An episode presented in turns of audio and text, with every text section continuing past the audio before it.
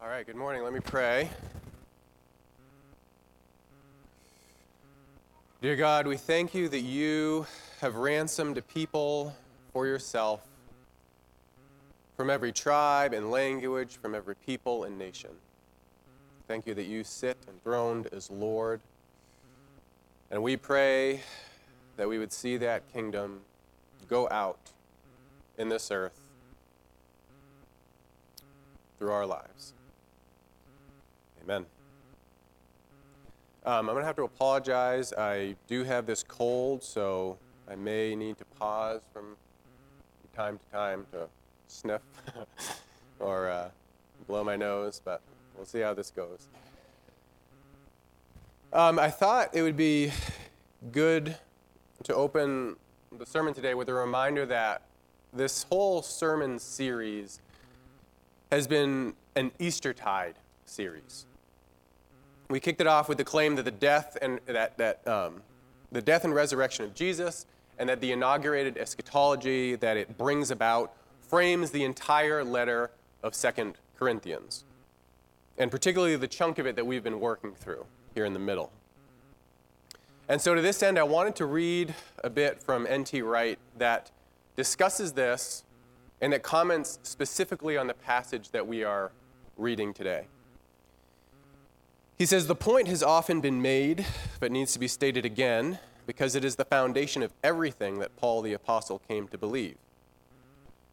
If Jesus of Nazareth had been raised from the dead, then it meant either that the whole cosmos had gone completely mad, or that the resurrection had come forward into the present in just this one case, with Jesus leading the way and everyone else following in due course. Again, by itself, this might not have made much sense. Why Jesus, one might ask? And why would his resurrection mean that others would follow? Here we encounter one of the other key implications of Easter. If Jesus had been crucified as a messianic pretender, but had been vindicated by being raised from the dead, which could only be the work of the Creator God, then he was, after all, Israel's Messiah. And that, as we have already seen, compelled a fresh evaluation of more or less everything else. Israel's hope had been realized, Israel's hope had been redefined. And this is where he quotes 2 Corinthians Look, the right time is now. Look, the day of salvation is here. Paul casts himself as the latter day prophet, announcing that Isaiah's ancient vision has come true at last. So, what Wright shows here is how our passage today is very rooted in the inaugurated eschatology we've talked so much about over the past couple months. Paul quotes one of the servant songs in Isaiah that speaks of Israel's eschatological salvation. For Paul, salvation is both now and not yet. And the participatory theology we've talked about is very relevant to this concept. So, what we'll see today is that Paul connects his own cross shaped ministry to the ministry of the servant in these songs in Isaiah. And also that the now but not yet tensions that this ministry involves. What we'll also do is look at the final model of the, the atonement, the final of the three that we've been talking about Christus Victor. That Christ's victory at the cross is very much tied to the salvation Paul is talking about in this passage. So let's begin by looking at the first few verses of the passage today. We're looking at 2 Corinthians 6 1 through 10. And Paul begins As God's co workers, we urge you not to receive God's grace in vain. For he says, In the time of my favor, I heard you, and in the day of salvation, I helped you. I tell you, now is the time of God's favor. Now is the day of salvation. We put no stumbling block in anyone's path so that our ministry will not be discredited. Rather, as servants of God, we commend ourselves in every way. So it's pretty clear that Paul has the second chunk of the book of Isaiah in mind here, and particularly the parts of it that talk about this eschatological hope. In the last couple sermons, we looked at 2 Corinthians 5:17, where Paul references new creation. And that idea comes most explicitly from Isaiah 65 and 66. We also saw what Paul says in 2 Corinthians 5:21 that God made him who knew no sin to be sin for us so that we could become the righteousness of God. And that has strong resonances with the suffering servant in Isaiah 52 and 3. He was pierced for our transgressions, he was crushed for our iniquities. The punishment that brought us peace was upon him, and by his wounds we are healed. That passage in Isaiah is the fourth of what we call the servant songs. And while there's some variation in exactly how these are delineated, they're generally described as what I've got up here Isaiah 42, 1 through 4, 49, 1 through 6, 54 through 9, and 52, 13 to 53, 12. So in our passage today, Paul quotes Isaiah 49, 8, and that verse directly follows on from the second servant song.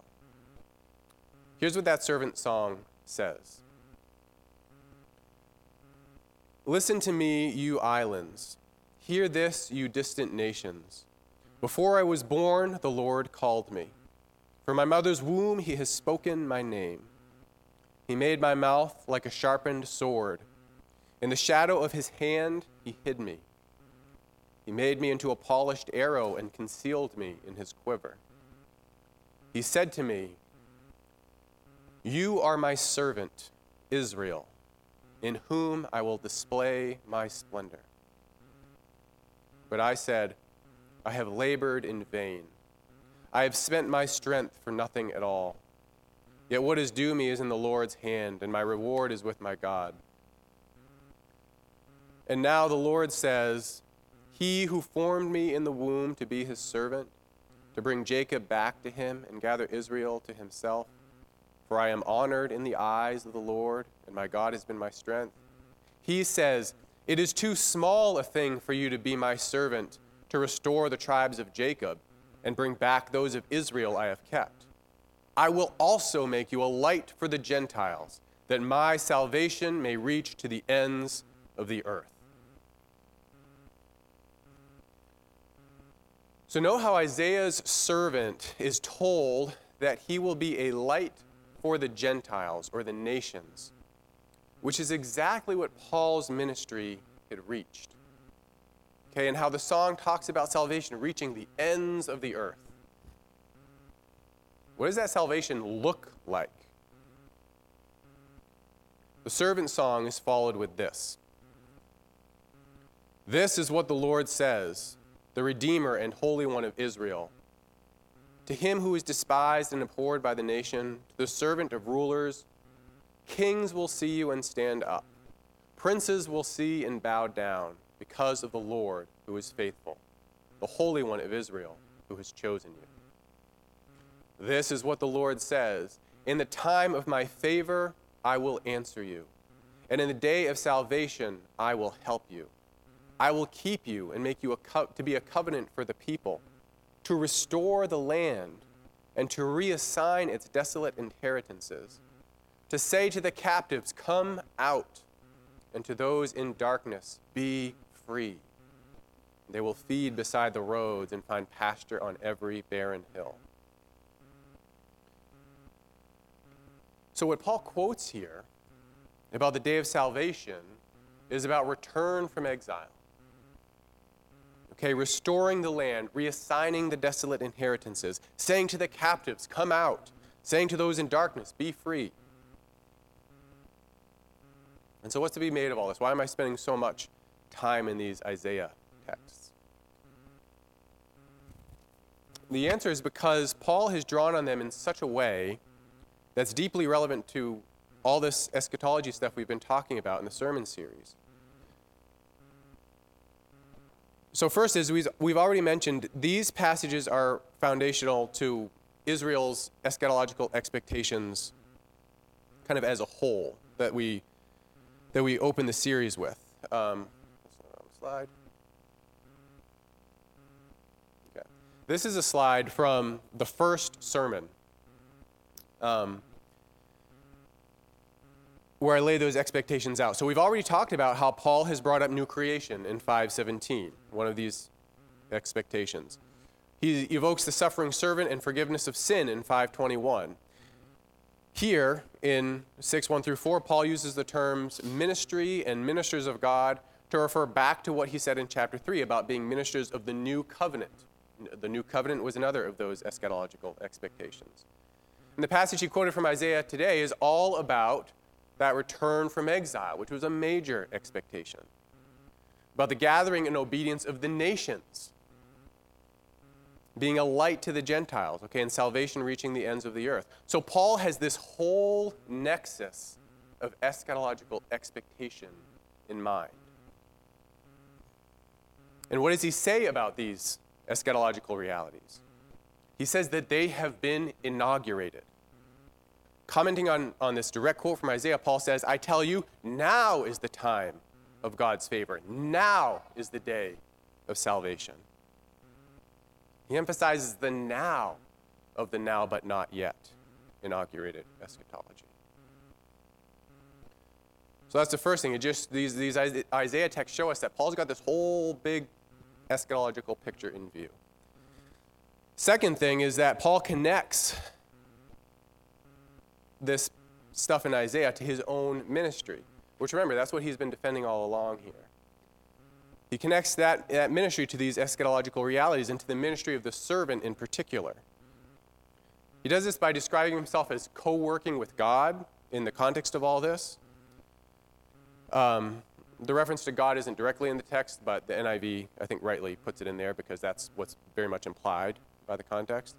And then he also urges the Corinthians not to receive the grace of God in vain, which is kind of an allusion to the, the terminology used in, in Isaiah 49 4 here.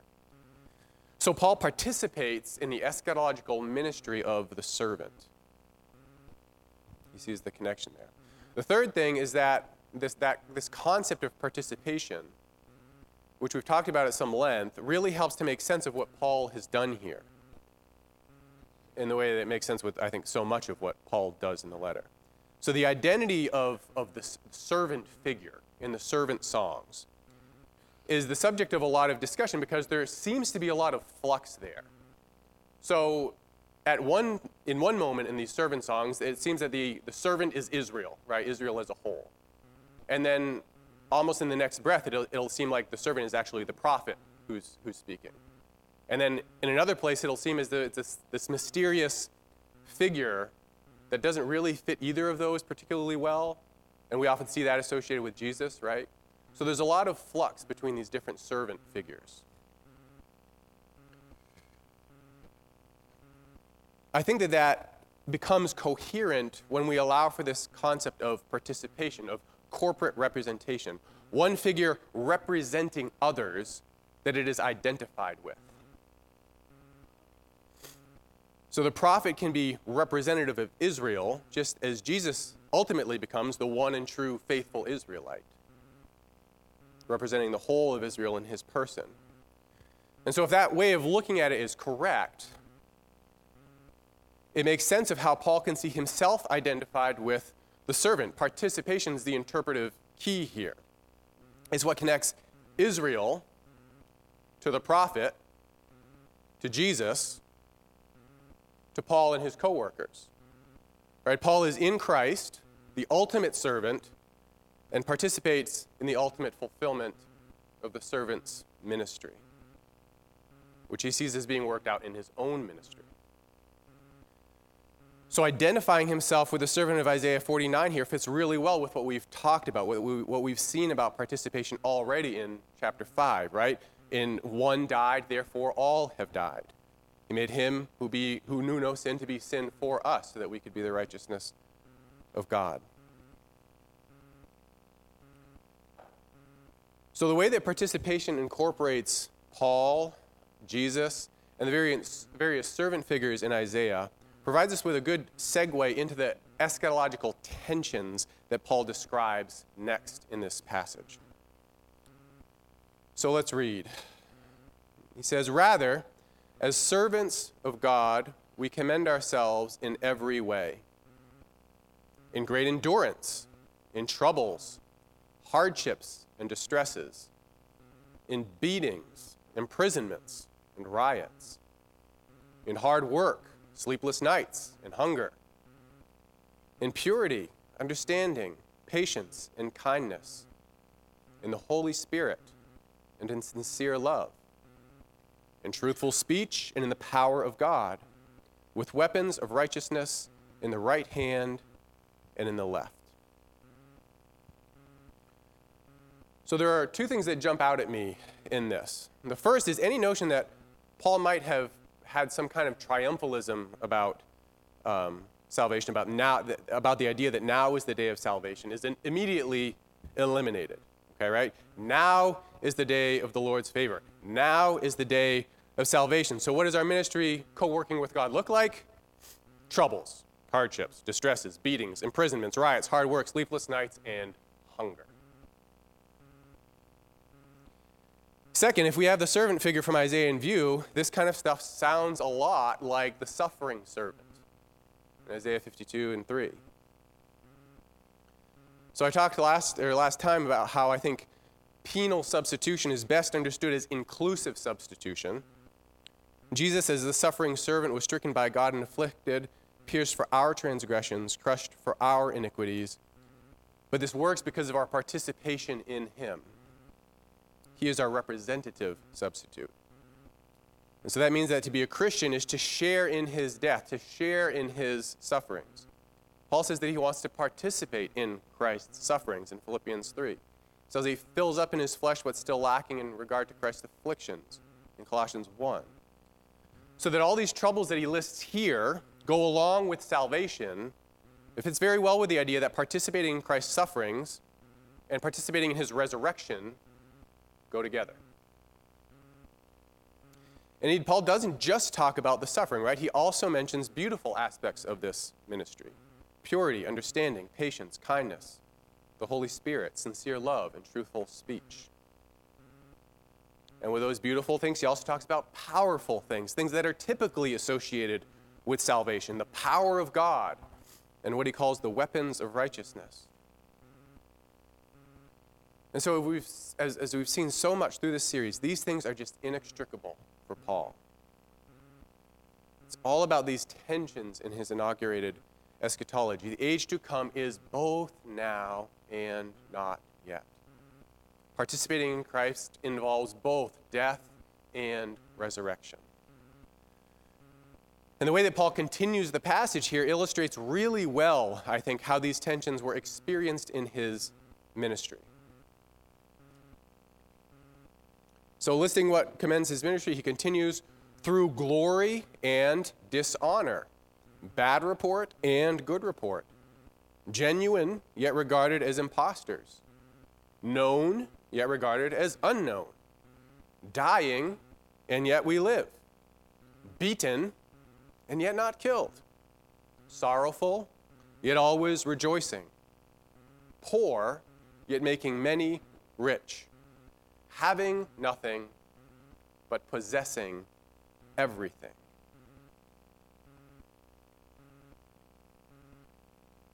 You'd be hard pressed, I think, to come up with a better illustration of the tensions that characterize New Testament inaugurated eschatology than this. In his ministry, in his participation in Christ, Paul experiences the age to come as both now, right? Glory, good report, genuineness, being known, life, rejoicing, making many rich, possessing everything. And at the same time, it's not yet. Okay, dishonor, bad reports, being regarded as impostors and strangers, death, beatings, sorrow, poverty, having nothing. So Gordon Fee points out how the salvation we've been talking about is described alternatively in the New Testament as complete, as in process, and as future in the New Testament. because of that same now but not yet framework. He says, With the coming of Christ, the new order has begun. All things have become new. 2 Corinthians 5:17. It's no longer an option to view things from the perspective of the flesh, that is, from the old order point of view. The death and resurrection of Christ and the gift of the Spirit mean both death to the old and a radical, newly constituted life in the present. For Paul, therefore, salvation in Christ is a fundamentally eschatological reality. Meaning, first of all, that God's final salvation of his people has already been accomplished by Christ. In a sort of divine time warp, the future condemnation that we all richly deserve has been transferred from the future into the past, having been borne by Christ. Romans 8, 1 through 3. Thus, we have been saved, as it says in Ephesians 2, 8. Since our final um, salvation has not yet been fully realized, he can likewise speak of salvation as something presently in process. We are being saved. 1 Corinthians 1 8. And as yet to be completed, we shall be saved. Romans 5 9.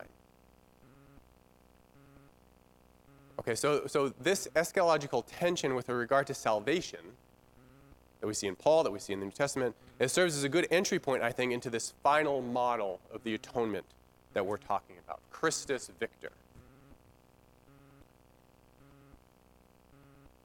So, just to recap, we've been working with the categorization of atonement models that breaks them down into three main groups moral influence or example, penal substitution, and Christus Victor.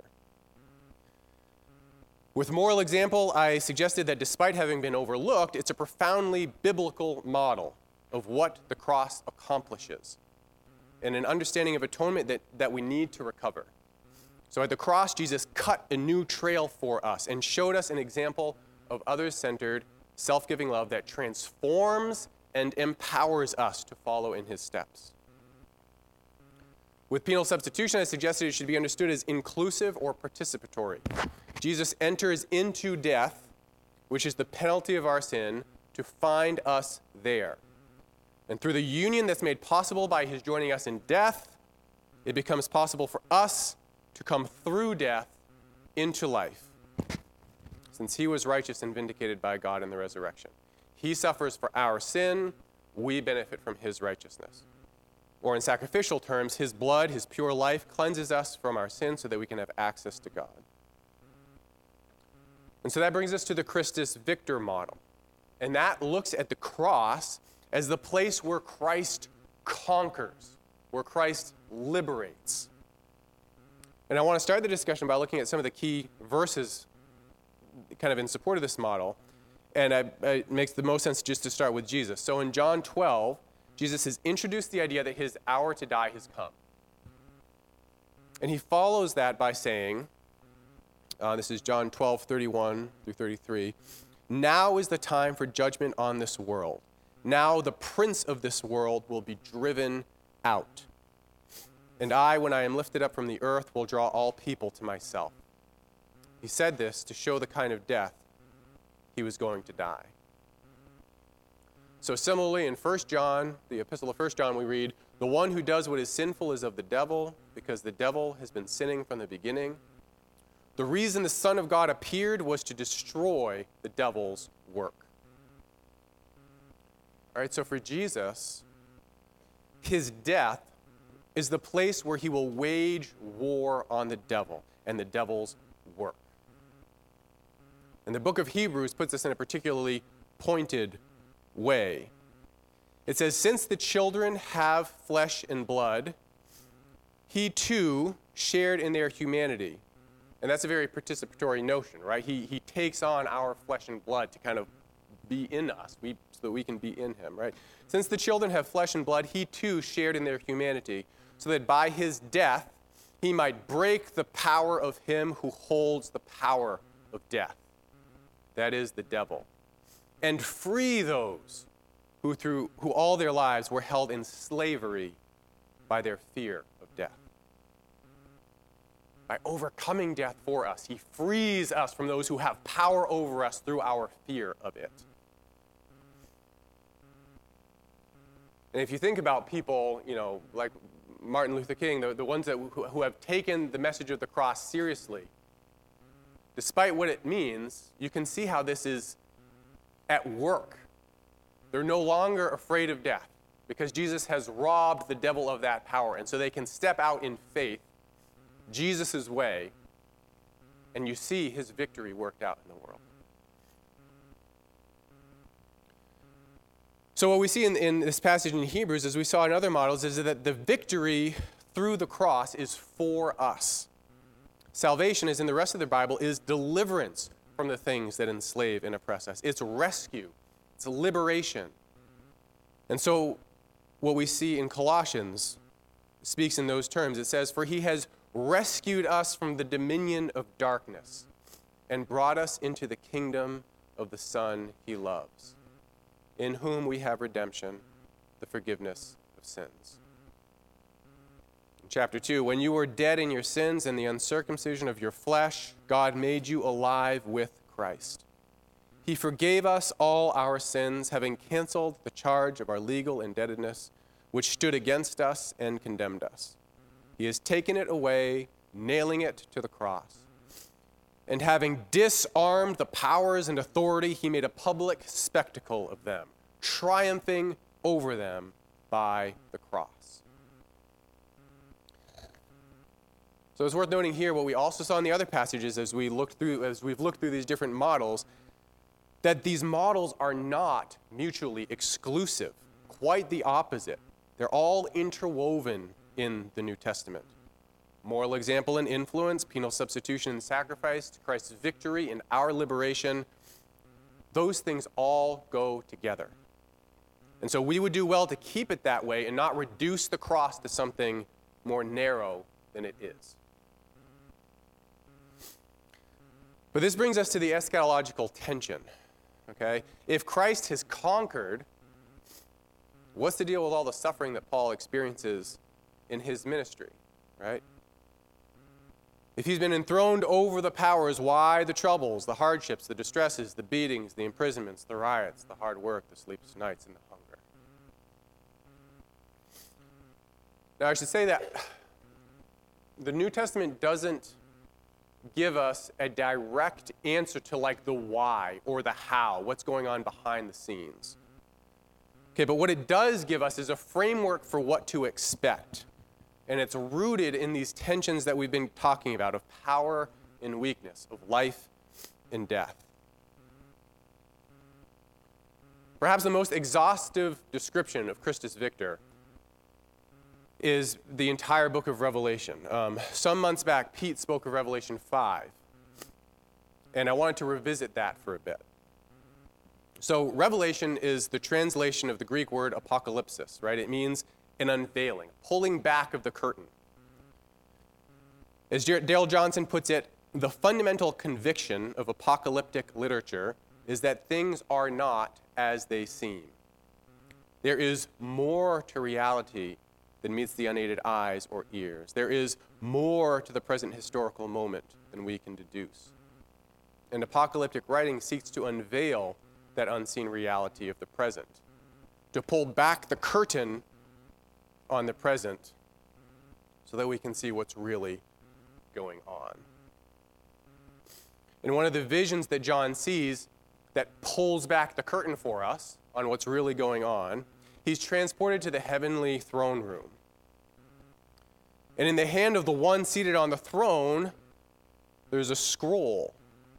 And this scroll represents, in the words of Richard Bauckham, the secret purpose of God for establishing his kingdom, or in Beale's words, God's plan of judgment and redemption. And the, ability, the ability to open the scroll represents the authority to execute this divine plan. John looks around and weeps because there's no one found who's worthy to open it. There's no one found who's worthy to do that. But then we read this remarkable passage in Revelation 5. And one of the elders said to me, Weep no more. Behold, the lion of the tribe of Judah, the root of David, has conquered, so that he can open the scroll and its seven seals.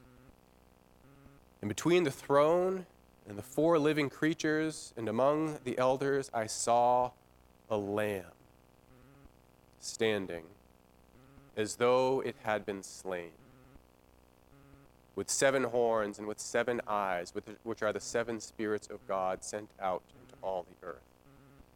And he went and took the scroll from the right hand of him who was seated on the throne. And when he had taken the scroll, the four living creatures and the twenty four elders fell down before the Lamb, each holding a harp and golden bowls full of incense, which are the prayers of the saints. And they sang a new song, saying, Worthy are you to take the scroll and to open its seals. For you were slain, and by your blood you ransomed people for God, from every tribe and language, and people and nation. And you have made them a kingdom and priests to our God, and they shall reign on the earth. Our Lamb has conquered. Richard Bauckham says all that is opposed to God's rule, we are to understand, has been defeated by the Lamb. The continuing and ultimate victory of God over evil, which the rest of Revelation describes, is no more than the working out of the decisive victory of the Lamb on the cross. And he adds that it's, it's with the Lamb's victory as the basis for this working out that John is actually primarily concerned. While evil powers opposed to God dominate the earth, that victory has still to reach its goal.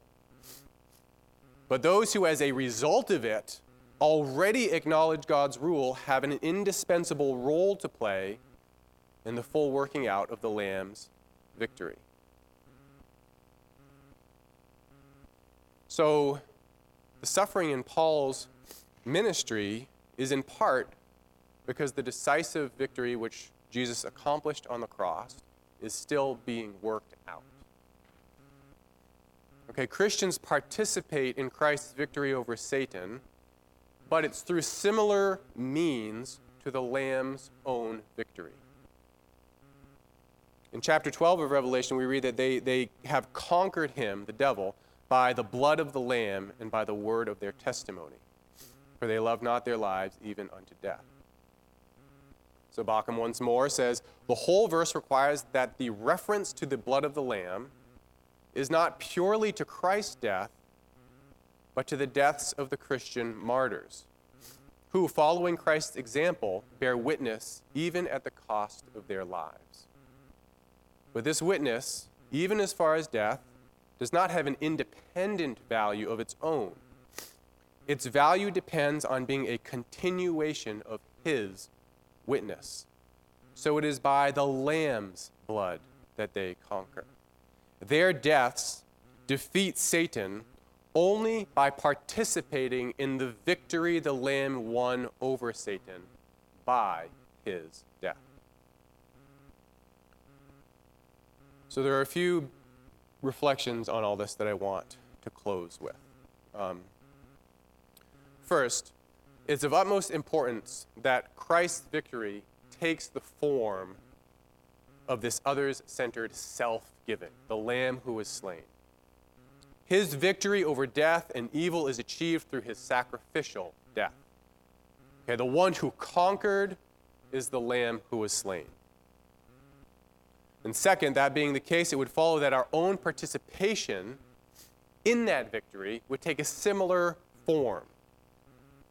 This is the t- theme of power and weakness, of life through death that we've been talking about. Those who worship the Lamb will have cross shaped lives.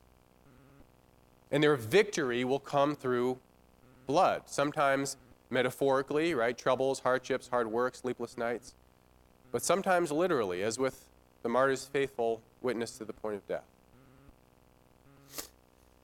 And third, what inaugurated eschatology helps us to understand is that this victory has decisively begun. Our Lamb has conquered. and most, I would hope all of us, have experienced that victory, that salvation sort of bursting forth in our own lives. We've had, you know, we, we've experienced victory over various addictions. We've seen our lifestyles transformed in a way that's beautiful. Like, Sometimes it's in social, you know, uh, ways, like what we talked about with what Martin Luther King accomplished, right? In these different ways, that salvation, that victory is breaking forth. The power of darkness is being broken. Okay? The, the decisive victory has been won and it's being worked out as God's kingdom expands. Okay, and so we can expect both now and not yet dimensions to the salvation that Christ has brought, is bringing, and will bring about. We can expect to be known and yet regarded as unknown. We can expect dying and yet living, being beaten and not yet killed, sorrowful, always rejoicing, poor, yet making many rich, having nothing and yet possessing everything. I think that's all bound up in the way that Christ conquers at the cross and in the way that we participate in it. So let me pray for us. Lord God, may we see the blessing and the privilege of participating in this victory.